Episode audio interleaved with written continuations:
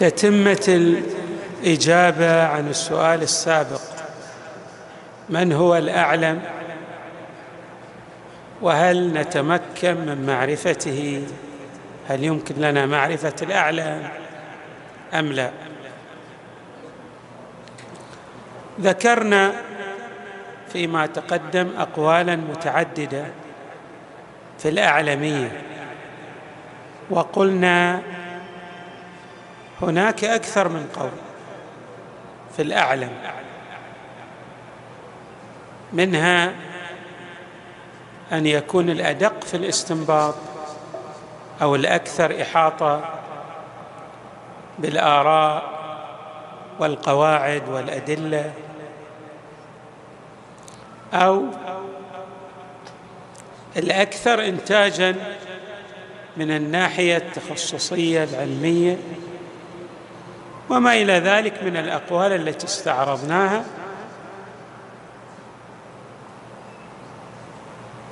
وقلنا إن بعض علمائنا الأبرار يجمع بين هذه الأقوال.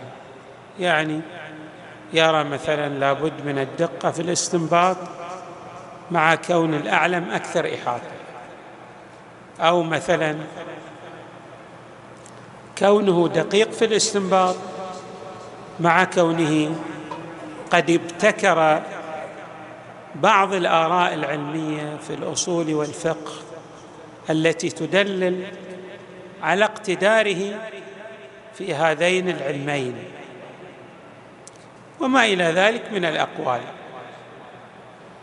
قال السيد الخوئي يرحمه الله ليس المراد بالأعلمية في المقام أن يكون المجتهد أشد اقتدارا في القواعد والكبريات عن المبادئ التي بها تستنتج الأحكام. كما إذا كان المجتهد في المطالب الأصولية أقوى من غيره. ولا أن المراد بها أكثرية الإحاطة بالفروع والتضلع في الكلمات والأقوال. كما إذا تمكن من الجواب عن أي مسألة ترد عليه ولو من الفروع التي لا يبتلى بها إلا نادرا أو لا يتحقق في الخارج أصلا مع التطلع على أقوالها وموارد التعرض للمسألة في كلماتهم. كل هذا لا يراد من الأعلم في نظر السيد الخوئي يرحمه الله. اذا ما هو المراد في رأيك سيدنا؟ قال بل المراد بالأعلمية كون المجتهد أشد مهارة من غيره في تطبيق الكبريات على صغرياتها يعني عنده مثل ما عبرنا ملكة ناضجة. ملكة ناضجة. الآن راح أوضح لكم هذه الملكة الناضجة. يقال إن أحد الأطباء من الجراحين الكبار ابتلي بداء الباركنسونز هذا اللي الاهتزاز في اليد. وهو جراح ماهر أجرى مئات العمليات إن لم يكن آلاف العمليات وكان المستشفى الذي يعيش فيه هذا الدكتور بحاجة ماسة لهذا الطبيب المحترف الأعلم في تخصصه. فتأثروا كثيرا. كيف الآن نجري العمليات المستعصية؟ ولكنهم عندما احتاجوا إليه وأراد أن يجري العملية بالرغم هو أنه ماذا في يده؟ اهتزاز. عند هذا المرض اللي يسمونه الباركنسونز. ولكنه لما أراد أن يجري العملية يده عادت طبيعية. ليش؟ لأن هذه المهارة تسيطر على جميع وجملة قدرات الإنسان. سبحان الله.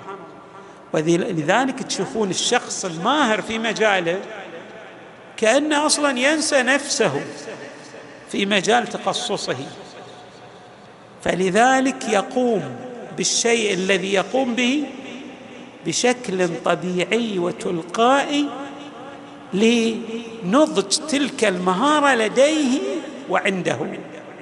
إنما أوردت هذا المثال مثال الطبيب لأدلل به أن أيضا الأعلم في الاستنباط لا بد أن يكون بهذه المثابة يعني عنده جدارة فائقة في استنباط الأحكام الشرعية من مصادرها من أدلتها التفصيلية.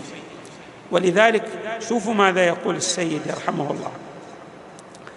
بل المراد بالأعلمية كون المجتهد أشد مهارة من غيره في تطبيق الكبريات على صغرياتها وأقوى استنباطا وأمتن استنتاجا للأحكام من مبادئها وأدلتها وذلك يتوقف على علمه بالقواعد والكبريات بعد وعلى حسن سليقته في تطبيقها على صغرياتها. ولا يكفي أحدهما ما لم ينضم إليه الآخر. هم عنده حسن سليقة؟ اللي نعبر عن ذوق بعضهم يعبر عن ماذا؟ شم فقهي دقيق. يعني شلون الإنسان هذا شلون لما نقول شم فقهي دقيق أيضا أريد أن أستشهد. حدثني أحد كبار المتخصصين في يعني اللي عنده دكتوراه في في البكتيريا والفيروسات. يقول كان الأستاذ الذي يشرف على دراسته ما أدري قال لي في الماجستير أو في الدكتوراه. يعني على بحثه.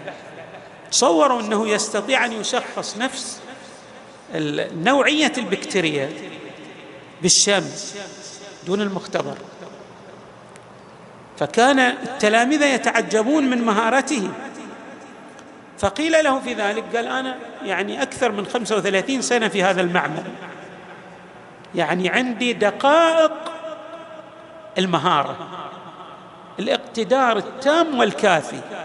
فإذا عندما نقول أعلم في هذه الصناعة في هذه المهارة نقصد به كما يعبر سيدنا الخوئي يرحمه الله إنه شنو؟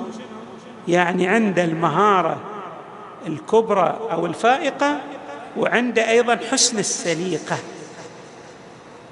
فإذا انضم أحدهما إلى الآخر أصبح هو الأقوى في استنباط الأحكام الشرعية عن أدلتها التفصيلية.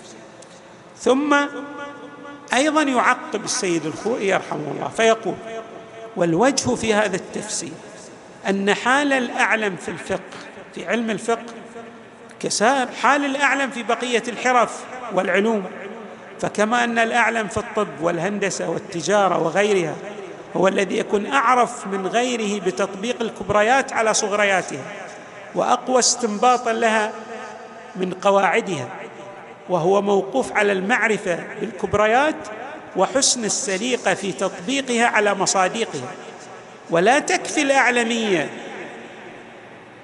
ولا يكفي في الاعلميه مجرد كون الطبيب أقوى في الكبريات أو أكثر اطلاعا على الأمثال والفروع بل لابد مضافا إلى ذلك من الإحاطة بأقسام المرض وطرق المعالجة ومعرفة الأدوية وأن يكون أعرف بتطبيق الكبريات على مصادقها فكذلك الحال في المقام يعني في الأعلمية في الفقه والأصول. فلا اعتبار فيما نحن فيه بأكثرية الإحاطة بالفروع والأقوال والكلمات لأنها لا ترجع إلى الأعرفية في التطبيق. يمكن واحد تسألي في مسألة يقعد يفصل لك بس مو بهذا الأعلم الأعلم اللي فعلا يتقن القواعد وتكون عنده مهارة سميناها المهارة الاحترافية في تطبيق تلكم القواعد على مصادقها تطبيق الكبريات على الصغريات. ولذلك يقول هذا اللي يحفظ بعض الكلمات الدقيقة وكذا هذا يقول لوضوح أنها ليست إلا حفظ الفتاوى والفروع وهذا أجنبي عن الاستنباط بالكلية.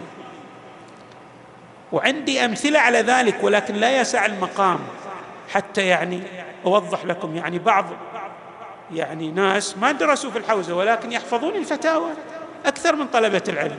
هل هذا حفظ الفتاوى يدلل على أعلمية؟ لا. الأعلمية هي الإتقان للأدلة وعندما يبتلى بمسألة يستطيع أن يطبق تلك الكبريات من الأدلة على صغرياتها.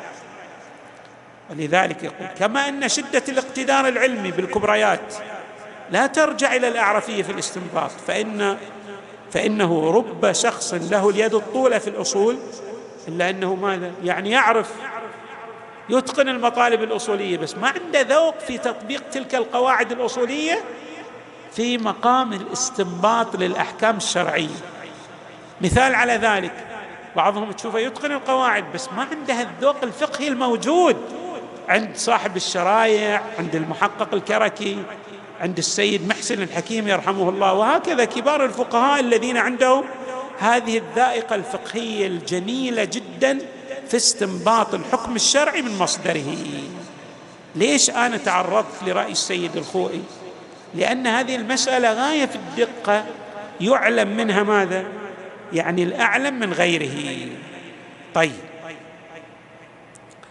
أيضا ينبغي ذكرت لكم مسألة الأعلمية. ادعى بعض علمائنا الأكابر الجهابذة أنه يوجد عليها إجماع.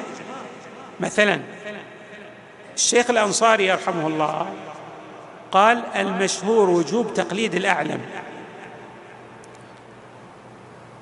في رسالة الشيخ الأنصاري يقول إنه لم يحكى يعني عند رسائل فقهية إنه لم يحكى الخلاف فيه عن معروف بل حكي عن المحقق الثاني المحقق الكركي دعوى الإجماع على تعين تقليد الاعلم ونسب إلى بعض المتأخرين القول بوجوب التقليد تقليد الاعلم يعني يجب هذه مو مسألة احتياطية. عند بعضهم فتوى بوجوب الرجوع إلى الاعلام عموما المسألة أما هي فتوى بوجوب الرجوع إلى الاعلم أو مسألة الأحوط وجوبا الرجوع إلى الاعلم عندما يفتي هؤلاء الجهابذة الكبار الذين هم في دائرة الاعلميه فما لا توجد مندوحة للمكلف أن يرجع إلى غير الأعلم. لا بد من الرجوع إلى الأعلم لأن هذا الأعلم كما ذكرنا هو الذي تتوافر فيه المواصفات. سوف أيضا أشرح يعني عندما يقال في النقطة الثانية هل يمكن أن نتعرف على الأعلم؟ راح أوضح أنه نعم ممكن كما يمكن أن نتعرف وهذا ذكره السيد القوي يرحمه الله كما نعرف الطبيب الأعلم الجراح الأعلم عندما نسأل في المستشفيات الكبرى مثلا في بعض الجراح في الأعصاب يقولون لنا آه يعطونا أربعة أو خمسة. عالم مثلا في طب العيون في فرع نادر مثلا في القرنية مثلا. يعطونا ثلاثة أو أربعة. فهكذا شبهة الاعلميه تدور حول هؤلاء الثلاثة أو الأربعة. وبالتالي نستطيع أن نحدد الأعلم وعلى فرض أنه يعني ما استطعنا تحديد واحد من هالثلاثة. يصير يعني إحنا أما آه، عندنا تخيير في الرجوع إلى واحد منهم أو أن نحتاط في المسائل التي فيها اختلاف بين فتاوى هؤلاء الثلاثة أو الأربعة. لأن هناك رأيان رأي يقول بالتالي يجوز التخيير إذا تعينت دائرة الاعلميه في هؤلاء الثلاثة أو الأربعة ورأي يذهب إليه السيد السستاني يحفظه الله ويقول لابد من الاحتياط في هذه المسائل. نعم. طبعا الأدلة على تقليد الاعلم أكثر العلماء استدلوا بالسيرة العقلائية. يعني الشارع أيضا هو كما يعبر بعض علمائنا الأكابر هو سيد العقلاء. سيد العقلاء. العقلاء عندما يتوافر شخص في مجال وهو أعلم من غيره فهل العقلاء يرجعون إلى غير الأعلم مع وجود الأعلم؟ ابدا. هذا العرف ببابك كما يقال. عندما يتوافر الأعلم ويكون متاح لك في الرجوع إليه فلا ترجع إلى غيره. ممكن في الأزمنة السابقة ما كان يتاح الرجوع إلى الأعلم. والمكلف أيضا لا يعلم بوجود الخلاف في الفتاوى فكان يسوغ له أن يرجع إلى غير الأعلم. بس في زماننا هناك اختلافات كبيرة في الفتاوى خصوصا في بعض الفتاوى. التي تتعلق بالصلاة بالحج وما إلى ذلك من المسائل. وأيضا متاح الرجوع إلى الأعلم لأننا نعرف الأعلم وفتاوى أيضا مضبوطة وموجودة تستطيع بالجوال تدخل على الموقع وتعرف أي فتوى من الفتاوى التي حررها الأعلم في في رسالته العملية. فاذا هناك سيرة عقلائية منعقدة على لابديه الرجوع إلى الأعلم بالإضافة إلى أن بعض علمائنا استدل بوجود روايات على وجوب تقليد الأعلم وإن ناقش فيها البعض الآخر ولكن لا شخصيا أنا أرى لا بأس من الاستدلال بهذه الروايات على لابديه الرجوع إلى الأعلم. وإن ناقش فيها بعض الجهابذه الأكابر قالوا إن هذه الروايات لا تدلل لأنها مثلا بعضها وارد في القضاء والقضاء لا بد من حسم المسألة فيها فلا بد من الرجوع إلى الأعلم. ولكن بتنقيح المناط كما في أشرنا كما أن في القضاء مسألة هناك اختلاف مثلا لا يتحدد أو لا ينحسم هذا الخلاف إلا بالرجوع إلى الأعلم كذلك عند الاختلاف في الفتاوى. لا يتيقن المكلف بفراغ ذمته إلا عندما يرجع إلى الاعلم فالملاك والمناط لعله واحد. والمسألة تحتاج إلى مزيد من التأمل كما يقول العلماء ولكن في هذه المسألة يعني من أراد أن يأخذ بالاحتياط عليه أيضا تطبيق هذه الروايات والعمل بالرجوع إلى الأعلى. أذكر لكم مثلا من الروايات التي استدل بها. مثلا هناك رواية جميلة جدا عن إمامنا الهادي التي رويت عنه أيضا الزيارة الجامعة. آه نعم. سأله نعم أحمد بن حاتم بن ماهوي مع أخيه. آه فكتب إليهما مكتوب مكتوب. قال فهمت ما ذكرتما.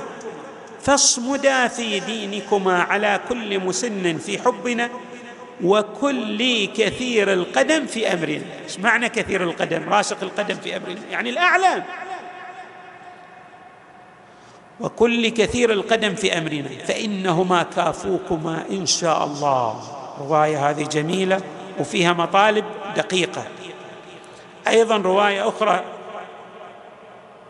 عندما يختلفون كما قلنا الامام الاختلاف هذه وإن كان وارد في القضاء لكن بتنقيح المناط يمكن الاستناد إلى الرواية.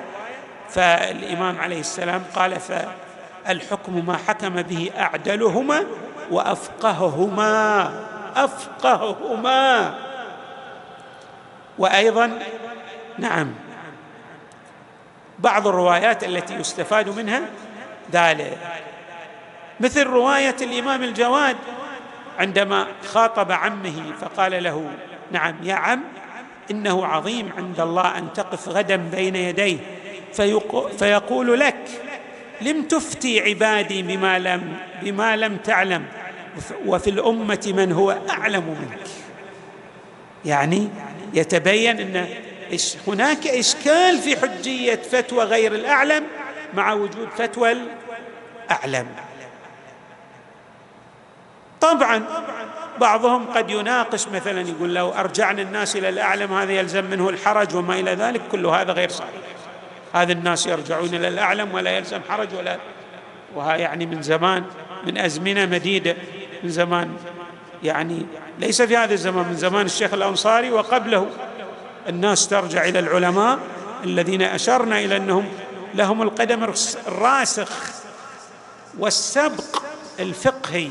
والعملقة في مجال يعني في مقام التخصص في هذين العلمين في الأصول والفقه والدراية والرجال وما إلى ذلك من العلوم التي لها مدخلية في استنباط الأحكام الشرعية فاذا لا حرج ابدا.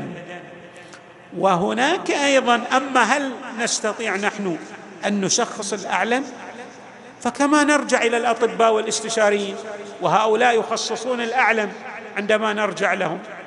وهم يذكرون الأعلم بكل إجلال وتقدير. كذلك الحال في الحوزات العلمية الأم مثل حوزتي النجف الأشرف وقم المقدسة. العلماء يذكرون أن ذا فلان هذا هو الأعلم في هذه المسائل. نعم.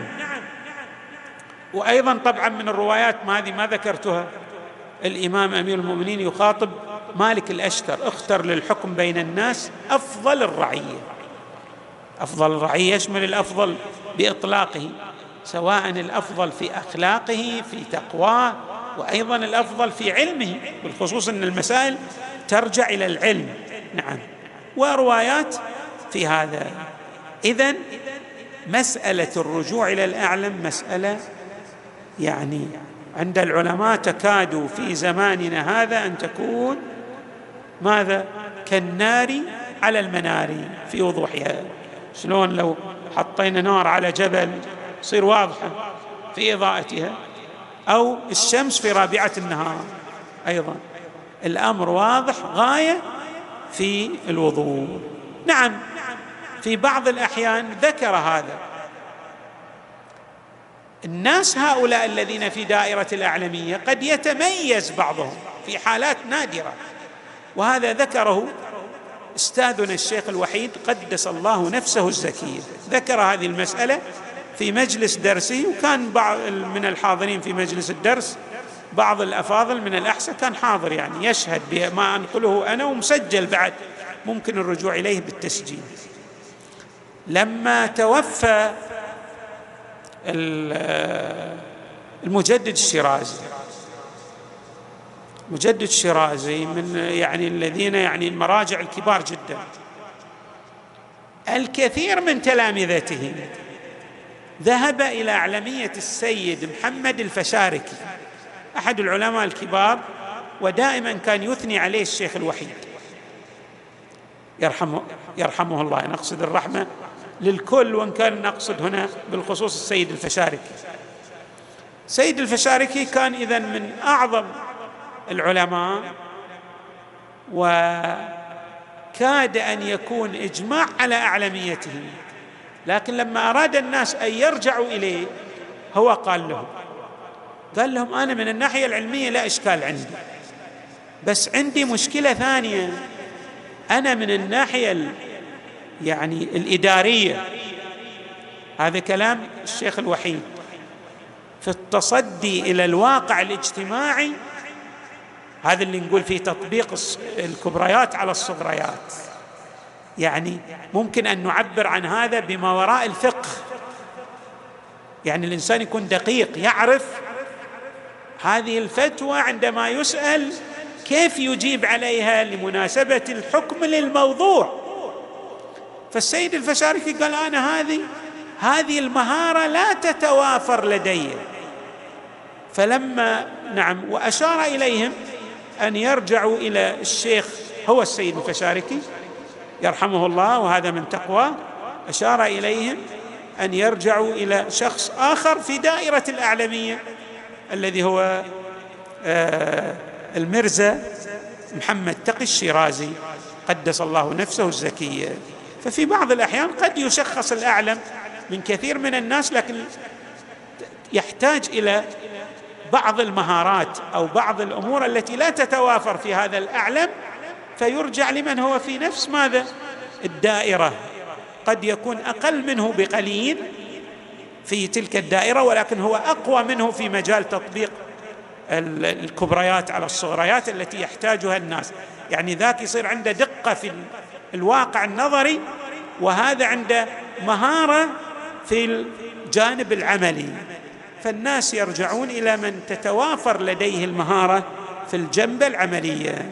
هذه تتمه أردت أن أوضح هذه التتمة وقد آه، سمعتها مباشرة من أستاذنا الوحيد آه، يحفظه الله وهو من جهابذة العلماء وأكابر الأساتذة في حوزة قم يحفظه الله ويبقيه ذخيرة لهذه الشريعة الغراء.